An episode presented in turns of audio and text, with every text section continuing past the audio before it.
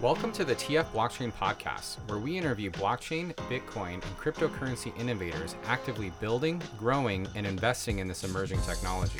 I'm your host and founder of TF Blockchain, Jonathan G. Blanco. TF Blockchain hosts quarterly conferences and monthly events live recorded for this podcast. Our current chapters are located in Seattle, Portland, Vancouver, San Francisco, Austin, San Antonio, and Dallas. Our upcoming conferences will be TF5 in Seattle on March 19th, 2020, and TF6 in Austin on June 4th, 2020. To get involved with TF Blockchain, participate in future TF conferences, attend a chapter in your area, or to start a new chapter, please visit tfblock.io. Hey, I want to share a special promo with you from our friends over at CoinMine so you can get your very own CoinMine 1 and mine cryptocurrency from your house in the simplest way possible. I have one, I love it, and I want to make sure you can get one too.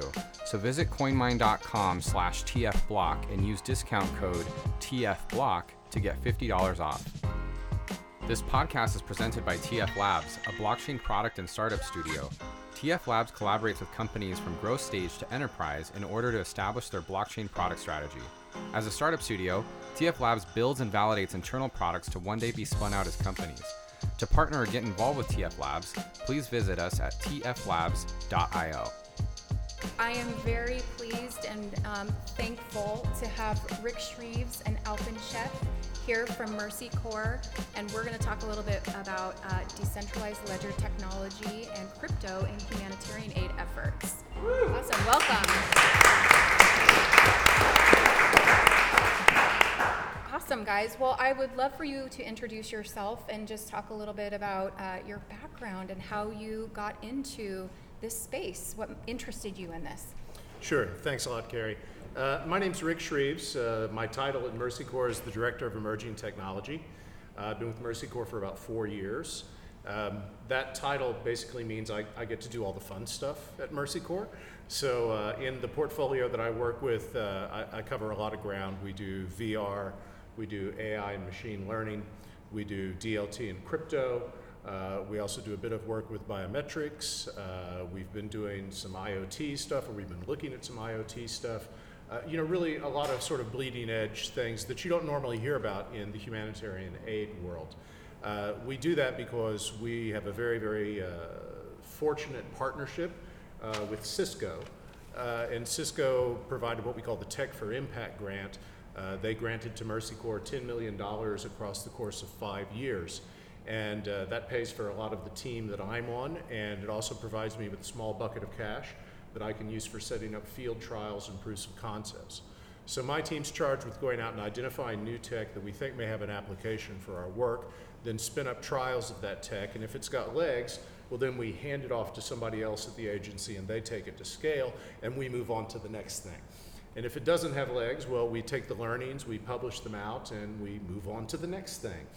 Uh, in that portfolio is our DLT and crypto work, uh, which it's taken us several years to get up to critical mass at the agency. And what I mean by that is uh, building enough you know, buy-in and getting enough acceptance from the agency that there was a mandate to go out and work with this. Realize that in our space, and, and then I'll shut up, that in our space, uh, it's actually really hard to work with emerging tech because we're a donor-driven organization, right? We're a nonprofit. And donors don't really want to hear that you've taken their money and you've spent it on a speculative new technology. What they want to hear is that you've spent it on a proven technology that delivers measurable results and gets them impact. So Cisco is really a bit of a unicorn uh, donor for us, and we feel very, very lucky to be able to work with them. Uh, and I'm happy to dive into more of that later with you, but this is introductions time, so over to you, Alpen. Thanks. Um, so again, my name's Alpen, and I joined Mercy Corps about four months ago, and the reason why I joined uh, is that I had been working in the crypto blockchain space for about four years, maybe three and a half, four years.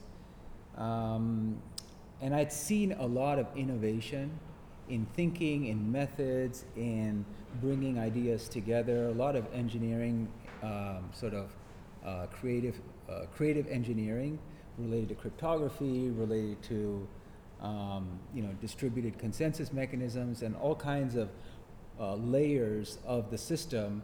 But when you look at well, who will this impact? There are these assumptions that you know this will actually level the playing field that this will actually be something that a lot of people beyond the current status quo will be able to access and i think that that's actually an open question i think that you can design a lot but unless you really understand what the challenges are out there you know any technology any product faces user adoption issues and this is the height of that i mean the kinds of people that we talk about trying to impact are very, very remote. Sometimes they don't have the right connectivity, don't have the right device, etc.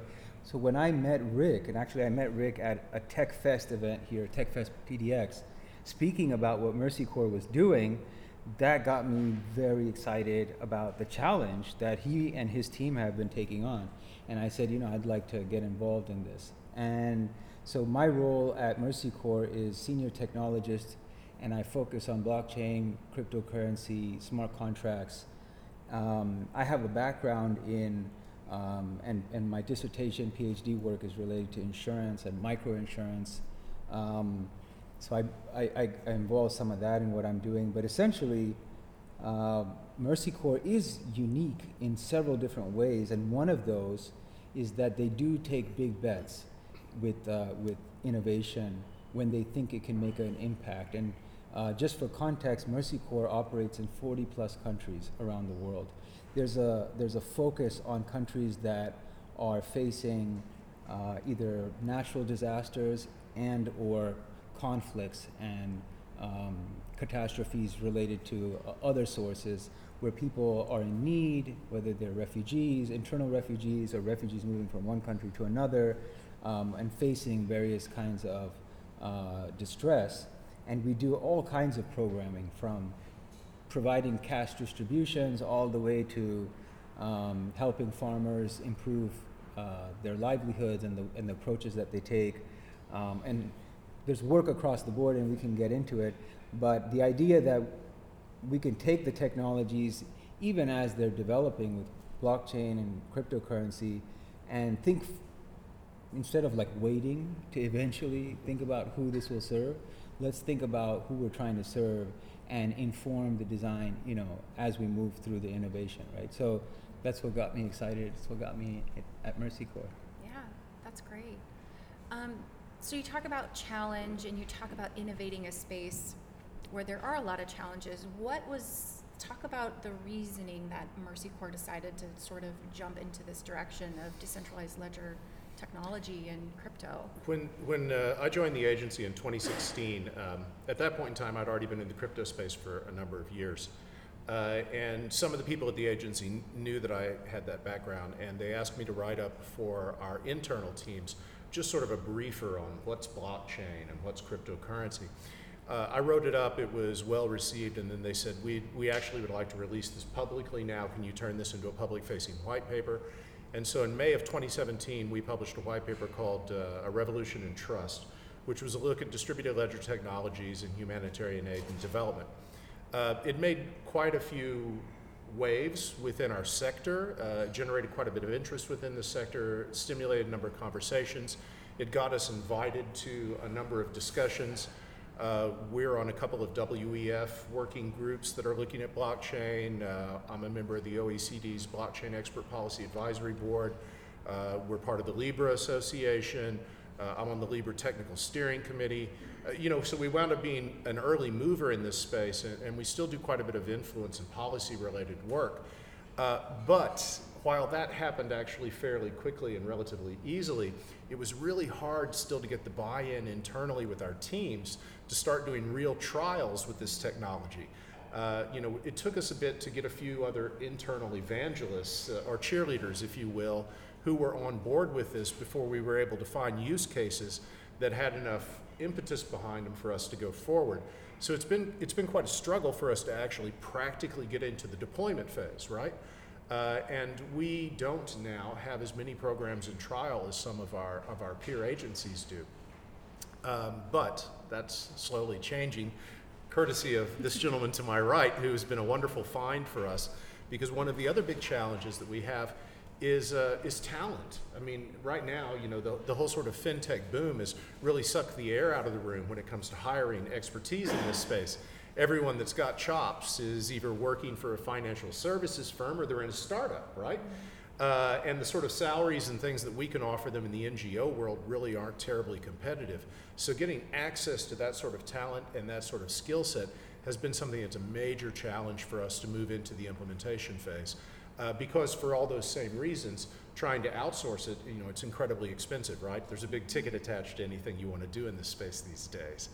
Uh, so those are a lot of the practical hurdles that we Yeah, faced. yeah. That's different than the hurdles we face in the field, which Alpen touched on a while ago, uh, dealing with poor electricity environments, poor internet connectivity environments, uh, financial literacy problems, just pure illiteracy problems, those sort of things, and of course the crazy mismatch of regulatory environments that we deal with working in 43 different countries around the world. Uh, you know, it ranges from everything that's really permissive to we haven't even looked at it yet to absolutely not. Uh, and it makes it a big challenge for us. Yeah. You want to add to that? Yeah, no, I'll just add a couple more things. I think so. One of the key reasons why we are interested in cryptocurrency, or some, some, some just prefer to call it digital currency, um, is that you know a lot of people may not know this, and I don't think I knew this before I got to understand what Mercy Corps and, and other related humanitarian agencies do, which is that um, in many parts of the world, what humanitarian organizations are doing these days is actually what's called cash uh, transfer programming. They're actually providing cash to households and families uh, on a monthly basis or on a weekly basis, and it provides them a way to sustain their, their life over a series of months, years, sometimes living in refugee camps or living in kind of precarious conditions. And when we do that kind of work, oftentimes that money is transferred in physical form. So it actually has to be transferred from an headquarters location. You know, it's coming from a donor, then it's being transferred through a program under Mercy Corps' kind of program governance. Then it goes to a country team, and actually the way the organization is built out, it's actually federated. Each of the countries have their own offices and their own uh, bureaucratic structures. Then it gets transferred. I mean, you keep transferring money, you're paying all of those costs, you're also dealing with all kinds of risks along the way. And we're at, we're at a point in, you know, we're in 2020, there are ways to transfer value that could be cheaper. And I think across the board, all the stakeholders would see value in that, right? From the donors to Mercy Corps itself to the beneficiaries that want to see more of the dollar reach them. Um, and so when we think about things like digital currency, we're seeing that that is a key mechanism for transferring value to these vulnerable populations. It's just that we have to figure out a lot of the, the pieces, like Rick just mentioned, whether it's regulatory, whether it's an infrastructure question, whether it's a literacy question, all those things come up. But I think we're at a place where now a lot of different humanitarian agencies, UN agencies, uh, regulatory bodies realize that we need to, you know, coordinate and come to some agreement around how to do this, so that um, that doesn't become the impediment, and that doesn't create poverty and or create new kinds of inequality. Um, and that's where, you know, especially with what, you know, Rick actually put together that piece on revolution and trust. That actually not only speaks to this, the idea of how to transfer value in, in better ways, more transparent ways, but how the entire sector of humanitarian aid can be actually conducted in a more accountable way in a more effective way by using technology like blockchain, right? So there are actually other implications beyond digital currency, but I think digital currency is, is pretty um, powerful in and of itself. Yeah, if I, if I could jump in on that, really what happened was a bit of an evolution in thinking because in uh, late 2016, early 2017, when I was finishing up that paper, it was pre stablecoin days, right? And so that paper tended to focus largely on DLT and what that blockchain backend could do in a variety of different use cases and really sort of de emphasize the cryptocurrency side of things because the volatility risk was so high, right? I mean, we can't really go out and, and do cash transfers with a highly volatile currency to beneficiaries. We might be doing more harm than good, right? So after that was published, Uh, and when it was published, we thought, oh, DLT is the way to go. Let's really find these blockchain use cases. And, and really, that became a very difficult sell internally. It was a new tech, it was an infrastructure investment for a lot of people. You know, many times, let's face it, it's distributed network technology by its very nature. It, it comes from that sort of sharing environment and the opportunities that, that it produces. It was hard to get our peer agencies on board with it and our donors and our regulators. Then stablecoins came along. Mm-hmm. And suddenly the cash transfer programming side of things got really interesting. And that's now where most of our efforts in field trials are occurring is how can we use a low volatility, low cost digital currency with the blockchain accounting back end to allow us to move value in a way that's more efficient, reduces the opportunities for fraud, and gives everybody a, a better a trail that they can follow in these things. Is do you feel that that stablecoin was the buy-in? Because you talk about donors buying in, leadership buying into this idea. Do you think that was sort of? I, I think it was a combination of stablecoins yeah. and also uh, uh, realizing that with things like ERC20 tokens, we could actually mm-hmm. spin up a bespoke token that had no secondary market value and use it like an electronic voucher, right? Because a lot of that cash transfer programming work that's done is done via the use of a voucher of some sort or a pre uh, a preloaded debit card. Uh, that goes to a network of vendors who have been authorized to accept it, and it closes a loop, right? It makes the accounting easier, and you're able to see what it was spent on, and you're able to, to put in more fraud flags, et cetera.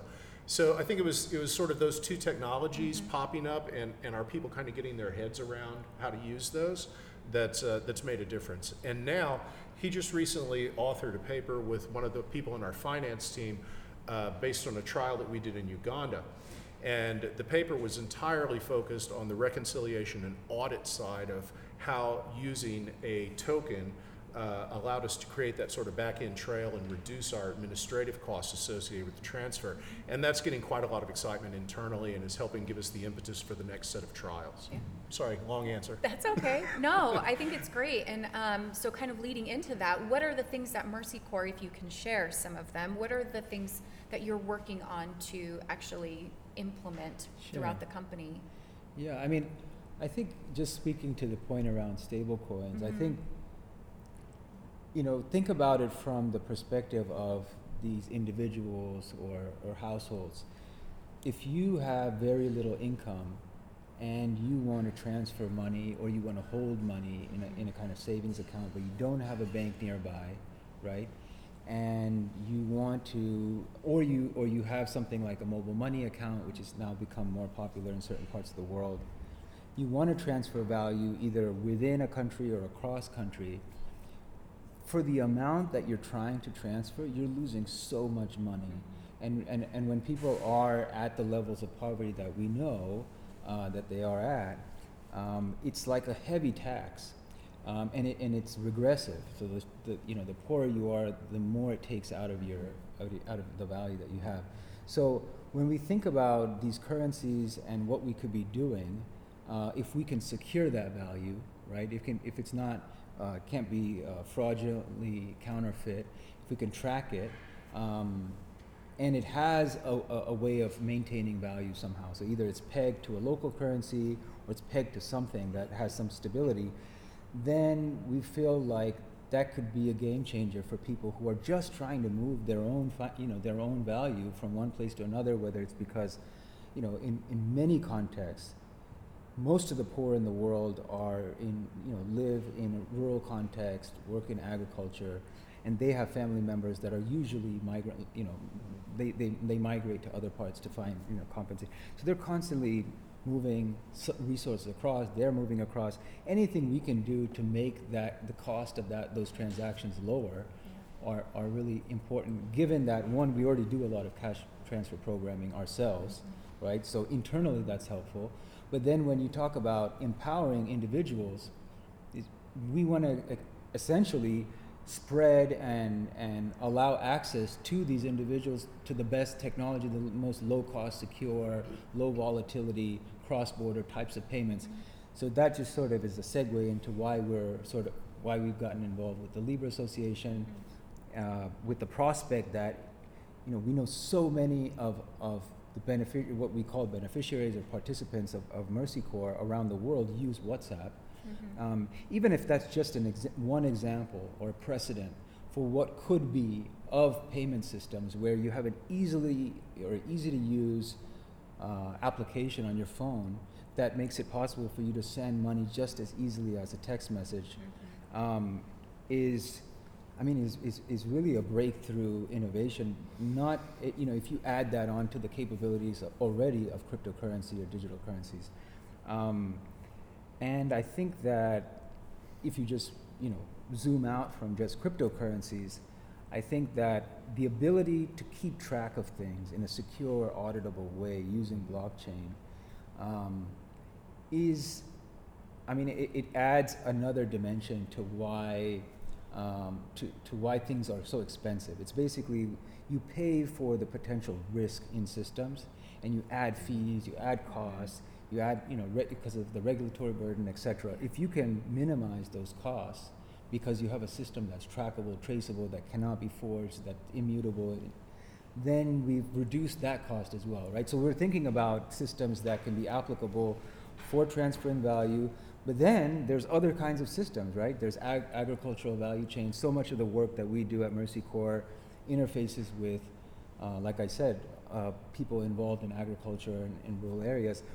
Any ways that we can improve the amount of value that they get in the value chain. Anything we can do to improve the fact that when they do things and they grow things in a particular way, that there's provenance, right? That you can track where things came from and that it was grown in a particular way from a particular place, are things that can build value uh, for those particular individuals, and that's a place where we think blockchain can be useful. And I'll just add one more example from my previous work related to insurance. I used to um, do product or head product at Etherisc, which is a company that uses the Ethereum platform for um, smart insurance contracts. And the principle is that, you know, if, if something, if we all agree that something has happened, like an earthquake has taken place, or a hurricane has taken place, or the temperature has reached a certain level, and we trust the source of data, we could issue low cost insurance payouts, like at a, at a low administrative cost, because we trust the data.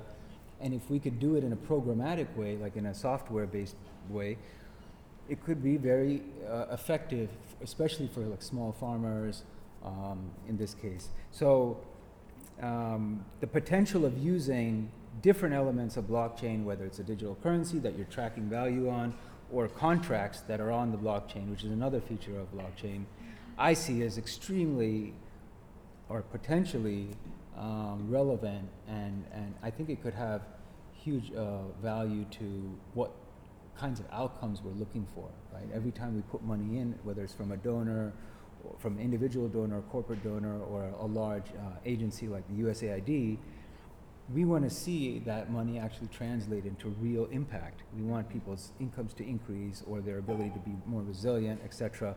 So being able to use technologies that will amplify that are extremely helpful and important.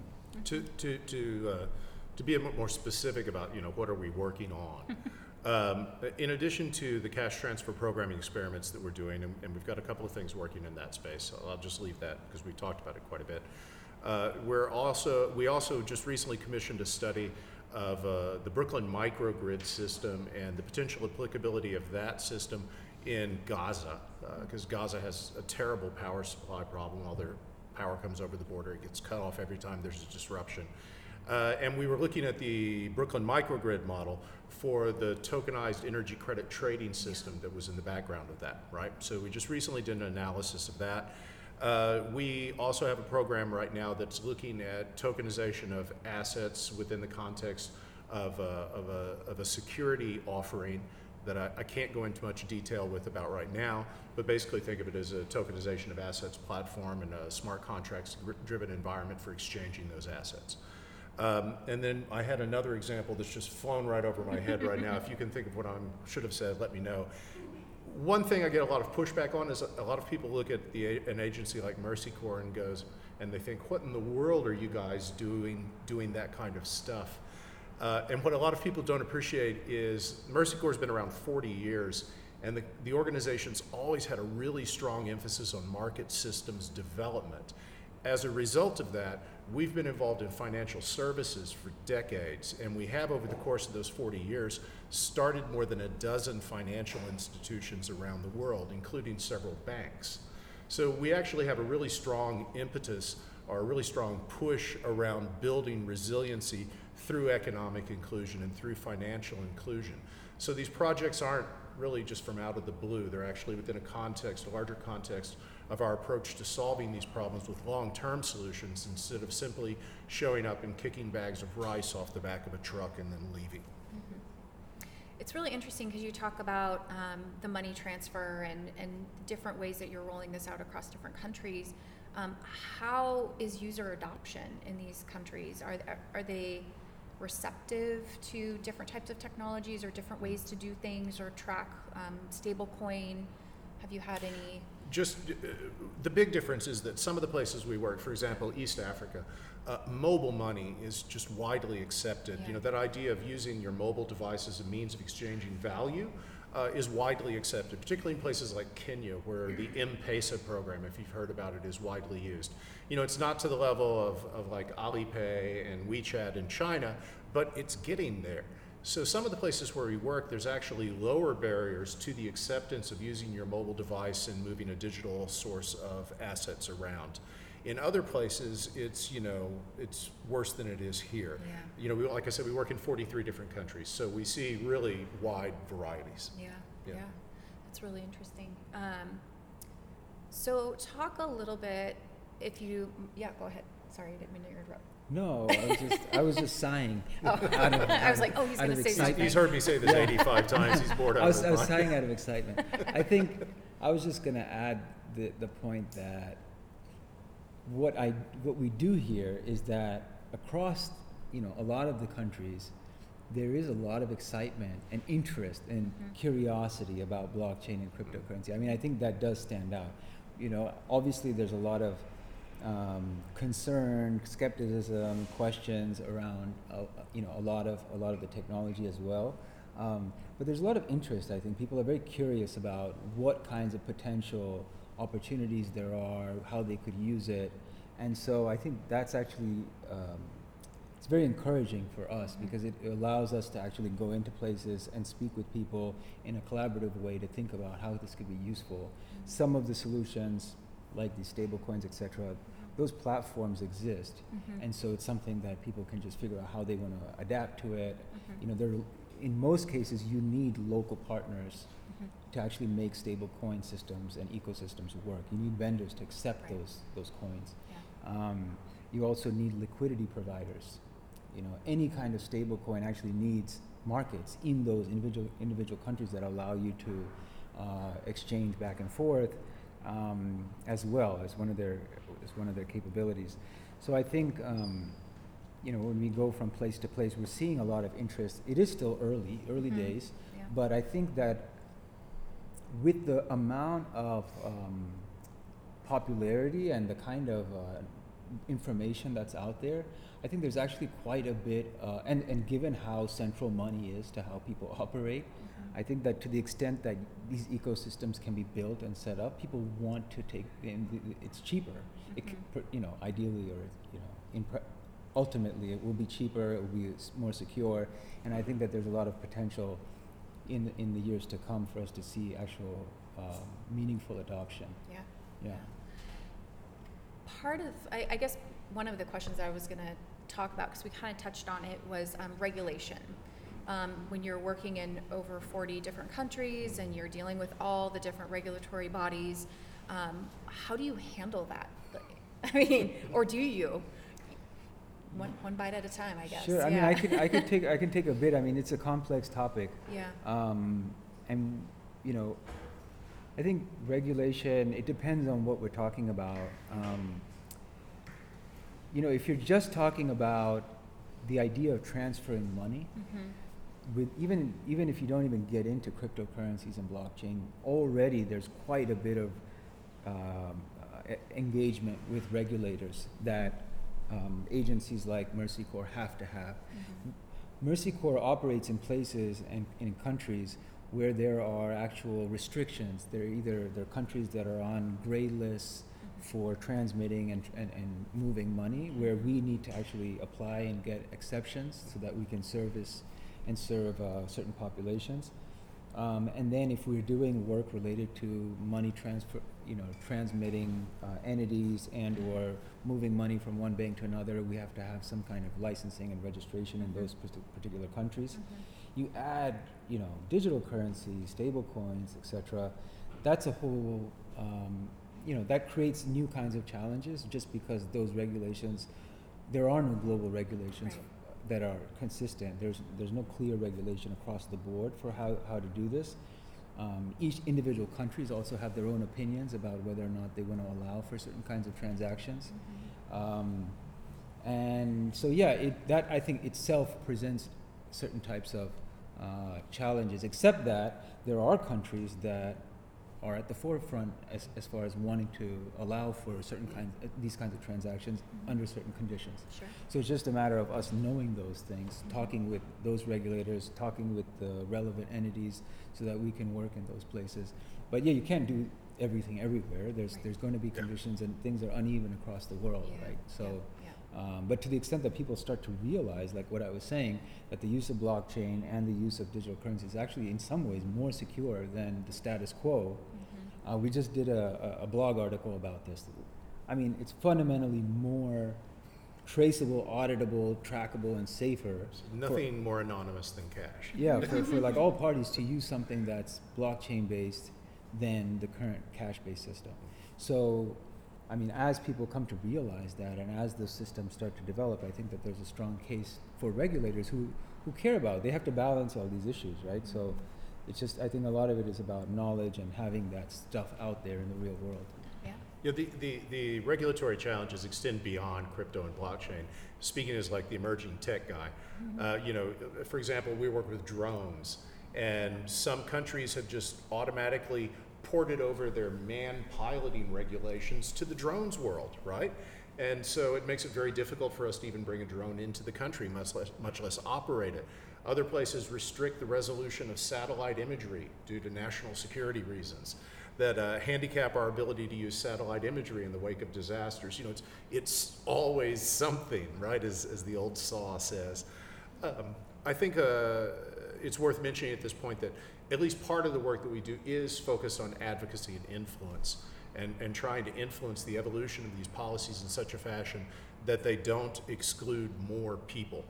Uh, so a lot of what we do right now in, in things like even like in the Libra Association is, is trying to make sure that you know this new wave of transformative technology doesn't actually make the disenfranchisement worse, right? Which it has the potential to do because the people that are driving it by and large, they're trying to get they're trying to recoup on investments, they're trying to establish new business models, they're trying to get things done, oftentimes backed by a commercial imperative.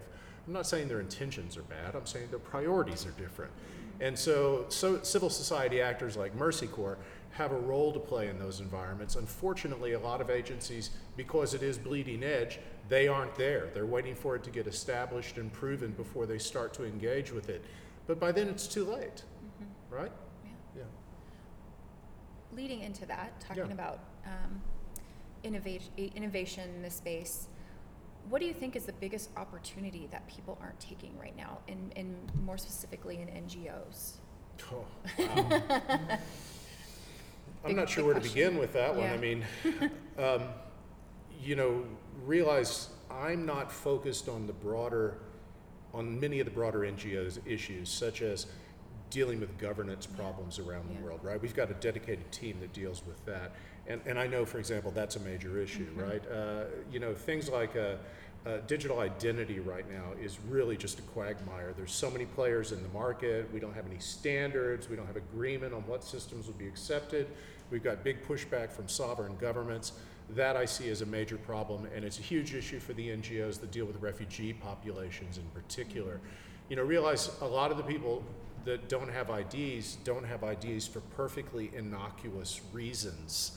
They were either in a place where they never could get a government ID, or they've lost their IDs and they can't travel to the place where you have to go to replace it because they don't have their IDs, right? It's a catch 22. Or they've come from a country that doesn't have a functional government. right? Try to get a decent ID in Somalia, okay? Uh, you know, or they've, they've been refugees in flight, and for their own personal security, they destroyed their identity documents, right? Uh, and it's a huge section of the population that has this problem. So there's a huge opportunity there for the NGO space. Um, one of the areas where we're pointed at right now is the whole question of financial inclusion. Uh, there is a huge section of the world that's unbanked. We hear these numbers bantered around all the time. It really is reality. Uh, there are a lot of people that, you know, it, it, it isn't a question of do you have a bank account. It's a question of do you have access to financial services, right?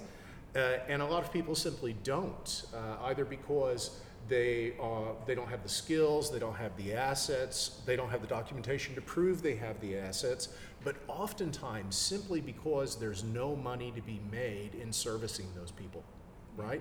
And so this is where we feel that, that you know, I, I, I, hate to use the word DeFi, it's become such a cliche in the last few months. This is where DeFi and things like Libra have the potential to actually make a really positive impact on the world and why we engage with those things. Yeah. Well, leading into that, let's talk about Libra. Okay. Yeah. Um, how, talk about how you guys got involved with that. Um, yeah, the, uh, the, the group that was starting Libra reached out to us in uh, just about a year ago, about 12 months ago uh, and asked us to attend a roundtable in Washington, D.C. Uh, and we went to the roundtable and we had no idea exactly what was going on, but uh, it was a very interesting conversation. Uh, I came back to Portland, you know, I shouldn't even say that. I literally was on the phone in the taxi leaving the meeting going, Oh my God, you can't believe this. We've got to have a conversation about this. This could be huge. Uh, and it took a long time, not really a long time, it took a lot of work to get the internal buy in that the risk that was associated with the brand association, i.e., Facebook, uh, was going to be something that was palatable to the agency. And at the end of the day, to make a long story short, it all came down to what I was talking about a moment ago, which is we felt that it was more important to have a seat at the table to see if we could influence this in a way that did not increase disenfranchisement than to wait and see what came out and hope for the best and then bitch about it afterwards if we mm-hmm. weren't happy with it.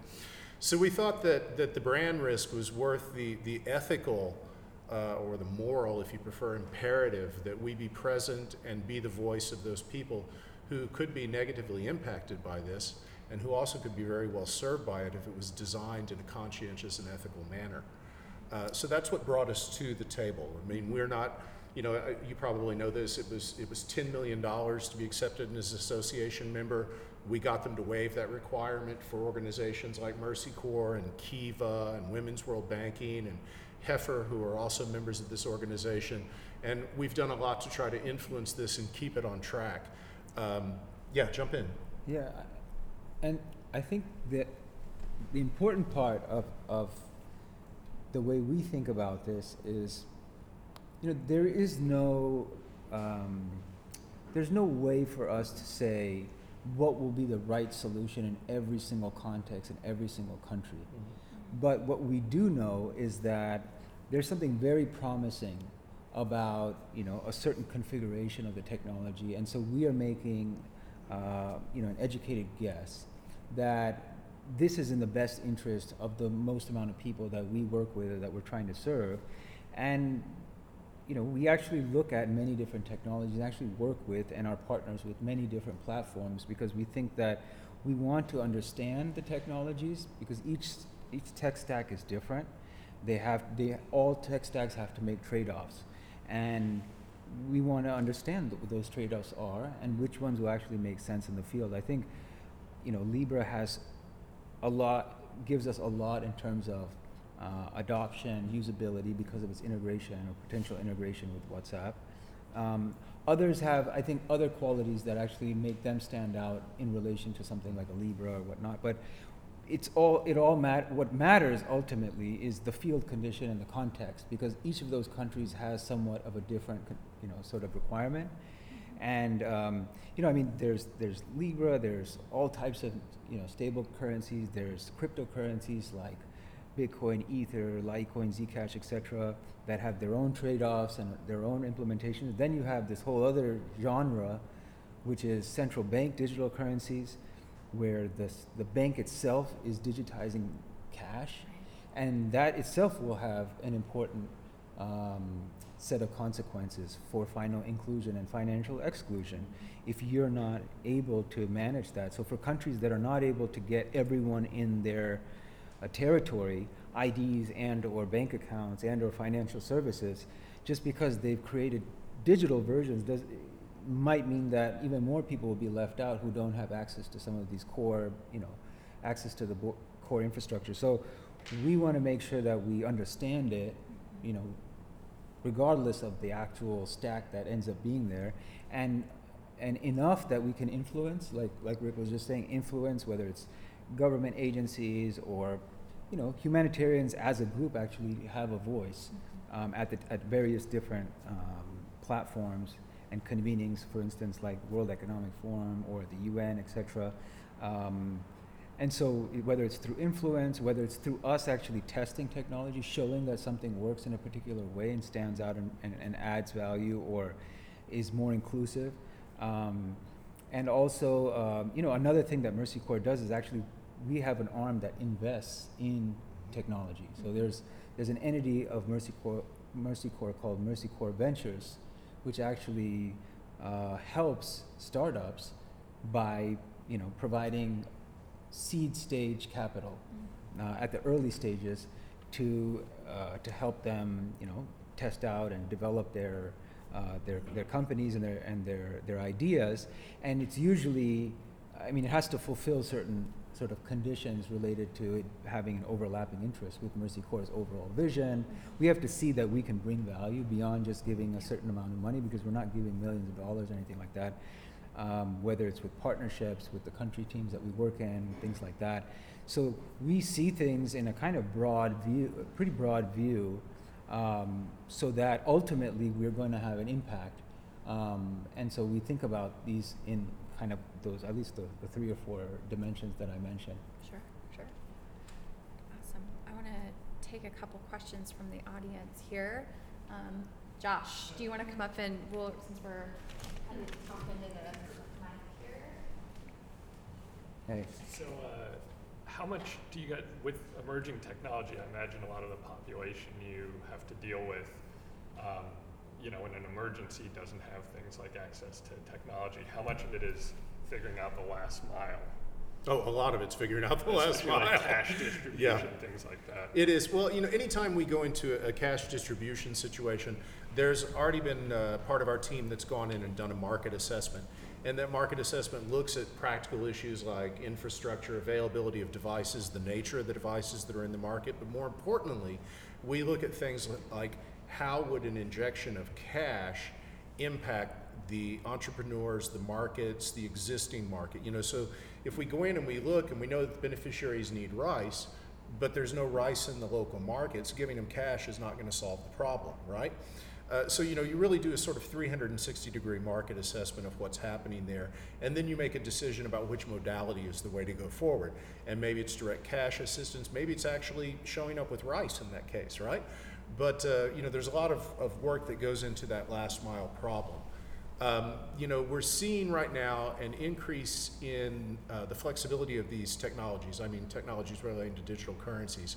We are seeing systems that allow us to do a certain amount of offline transfers. Systems that allow us to use feature phones to move money around, these sort of things. And it's really starting to open up stuff for us and making that last mile uh, less challenging, but it always comes down to the practicalities on these things, always. Sure. Awesome. We'll take another question. Yeah? I, I really like the direction You, you can ha- maybe you can repeat the question. Yeah. I really like the directions where Mercy, go, you know, Core is going into the blockchain. It's even though, you know,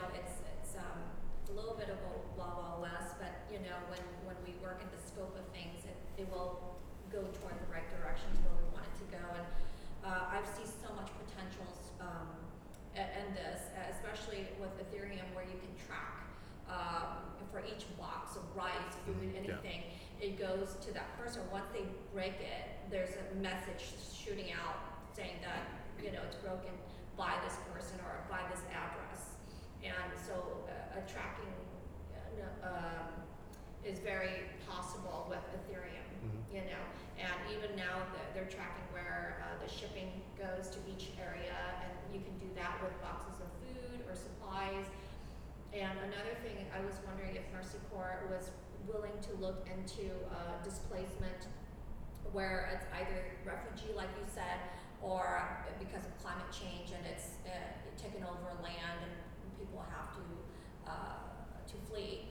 And so would uh, a piece of land uh, would be measured under that ownership, you know, Mhm. uh, where surveyors, land surveyors would be, you know, given the credit to that person, where the government of that person uh, or that family would owe um, some kind of um, money to the family instead of just losing it. So is that like something that you would look into?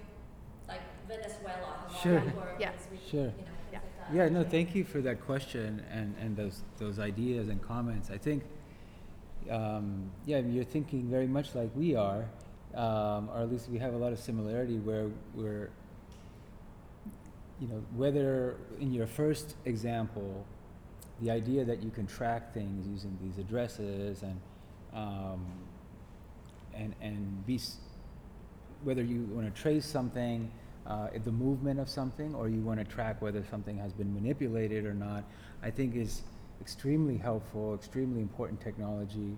Um, and it is something that we're looking into. I think that the, the questions come to like last mile kinds of question as to, to the extent that we want those things to be relevant to people in very remote locations, you just have to have a lot of there have to be a lot of conditions met for the technology to actually work in those conditions.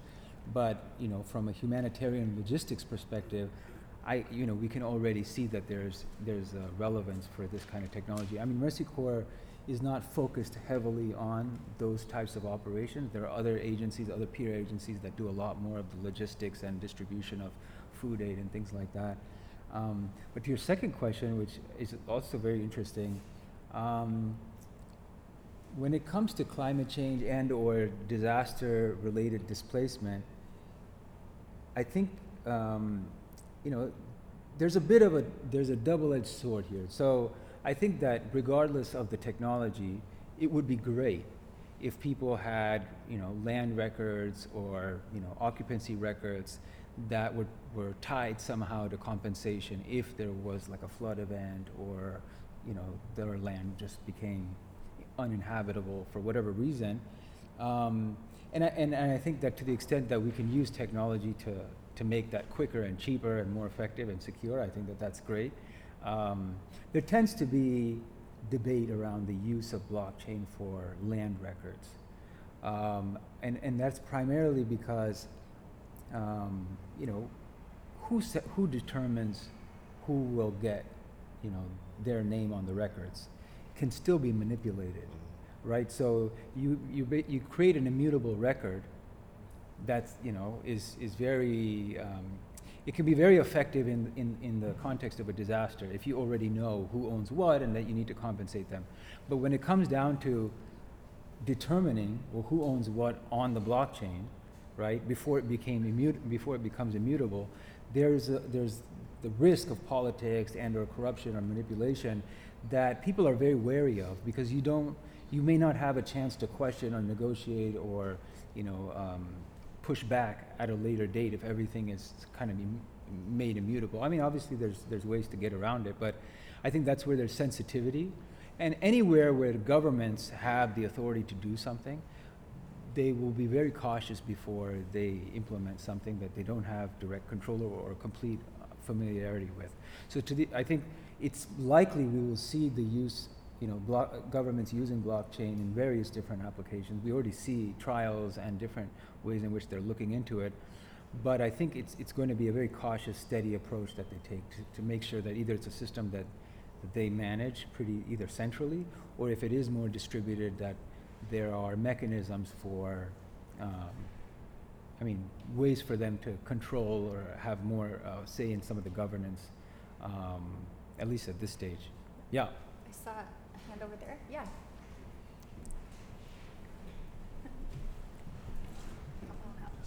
Yeah. So I'm very curious. Uh, your projects are all in the developing world, where the economies are perhaps as unstable as the fiat currencies are. And I'm very curious about the nature of the conversation with the vendors who are going to deliver products and services when you come in to talk about something like stable coins or a, uh, or a token that you might develop? And how do you explain that to somebody who has no context? You know, uh, it, it's not as bad as you might think. Um, first off, in uh, the place where we recently did the crypto trial was in Uganda. Uh, like Kenya, uh, perhaps not at the same level, there's, there's really good acceptance of mobile money. Uh, and so a lot of people are used to having a mobile money account that they use uh, that interacts with their bank account in some fashion. So really, it, it wasn't terribly difficult to get the vendors on board with the idea. And once they discovered that they didn't have to handle cash or these weird little vouchers they could lose, uh, and that they could exchange the money back into the local currency easily at their leisure, uh, and that the accounting and reconciliation were much easier, they were actually quite enthusiastic about it. Um, there were some other problems that were unrelated to that, but, but getting them to get their head around it wasn't really a big problem. And I think by and large, the reason that was so was because, you know, we'd been in the country for a number of years, they trusted us, we had relationships with other vendors, and so our reputation allowed us to have those conversations with them and have that credibility. If we walked into someplace cold and had to start from zero, yeah, it would probably be difficult. I mean, just based on what it's like to walk into a company yeah. that's entertaining the move and the decision makers don't even understand the technology. Yeah, we, we, we, that we, we try not to use the word blockchain a lot. Yeah. What would you use instead?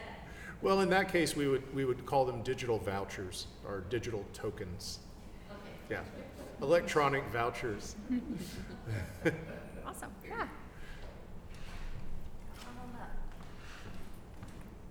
Um, one really interesting um, aspect that I've been curious about is tokenizing personal health care, um, and if Mercy Corps has any thoughts or experience.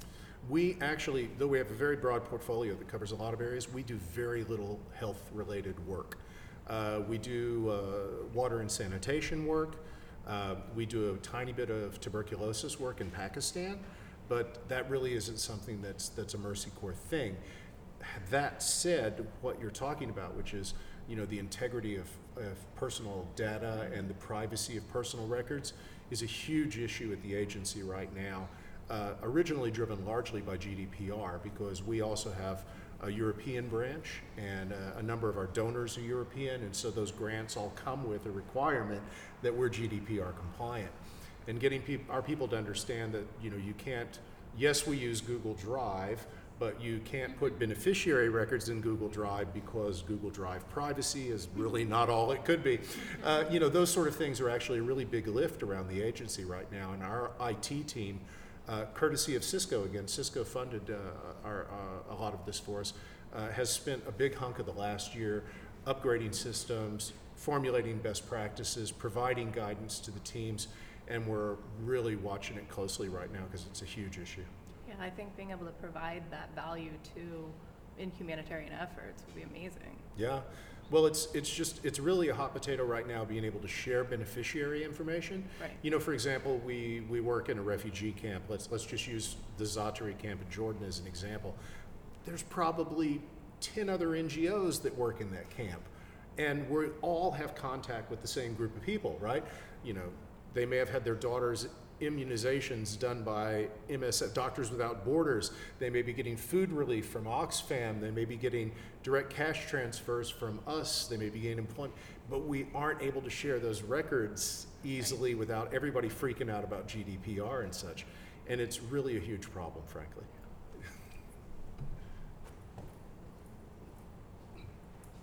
Come on up, Nick. Hot seat, yeah. Uh, First off, thanks for coming. This is great to hear from another enterprise kind of work area outside of some of the finance space. Um, I was curious, you mentioned in reference to the Kiva project and something I've been following, and was curious if uh, your work today outside of the, I, I liked how you called it the financial resiliency when engaging in commerce um, and engaging there. Uh, are there any collaborations going on with, with Mercy Corps and say the Kiva project when, or people like to talk about cross-chain communication, right, with regard to identity in some of these rural areas and how you know beneficiary information could be tracked against that. I was curious if you could speak to any of that in terms of how identity plays a role in terms of this this liquidity across borders. Yeah, well, a couple of things there. First, uh, the sector as a whole really has sort of a horrible track record of collaborating, to be frank. Uh, and it's something that we push for and we push for expanding, but uh, there are a lot of barriers in it, including the fact that you know, even though all of these organizations are humanitarian organizations, they're focused on delivering benefits to the beneficiaries, the reality is they're competing for funding from the same set of donors, and so they're all a little competitive with each other. Uh, we are not collaborating with Kiva, but not for any of those reasons. The reason that we're not doing anything with Kiva is that the Kiva Blockchain Financial Inclusion Program right now is focused entirely on Sierra Leone, where we don't operate, mm. right? But uh, that said, we are in close contact with the Kiva team. They're on Libra with us as well. Uh, we speak with them regularly. We keep an eye on what they're doing, and we try to learn from each other. Uh, the World Food Program is very active in this space with a program they have called Building Blocks, which uses a blockchain accounting system behind a cash transfer program protocol that they've deployed in Jordan and several other places. We're currently involved with them uh, in a number of different ways, including uh, helping a bit with governance on that platform and looking at using their platform in South America. So there's a situation where they're able to convene a group of NGOs to work together through a cash transfer consortium. So you know, slowly, slowly, people are starting to realize that you know there there are there is a network effect from using these technologies correctly, and they're sort of figuring out what the best practices are that allow them to do that with a risk profile that's acceptable to the agency. Awesome. Well, thank you guys so much. We are That was out fast. of time. I know. Yeah. Um, thank you so much again. Thanks Rick for having and us. We Alpen, really for appreciate coming. having Yeah, a chance to yeah, talk it was about our great to work have you. outside of our sort of, you know, the group of people we normally see Yeah. at NGO trade shows. Yeah. yeah. Um, so before we wrap up, one thing that we like to do as a part of our closing, very similar to what we do when you guys come in, is we leave somebody with a question, a, a networking question, um, so that as we wrap up, people can sort of engage in additional networking conversation. Um, what is one question or a thought you want to leave our audience with um, to engage in that Well, you conversation? kind of as we ambushed us with that one. We should have had like a really beautiful pat answer for you.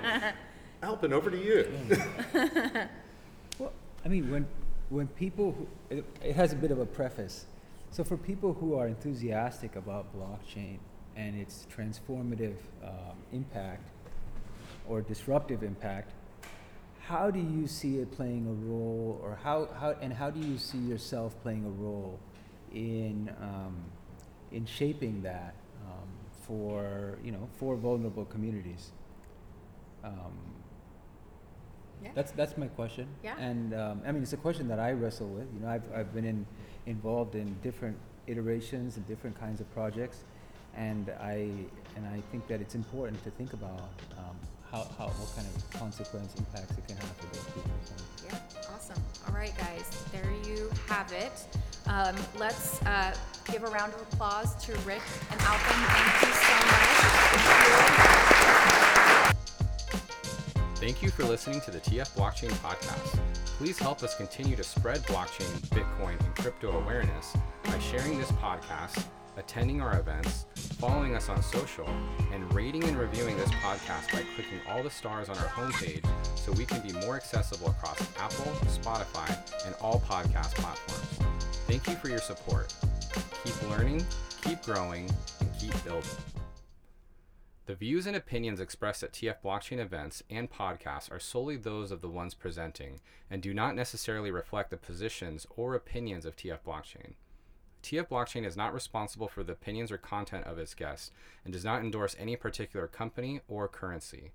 This podcast is for informational purposes only and should not be used to make investment decisions.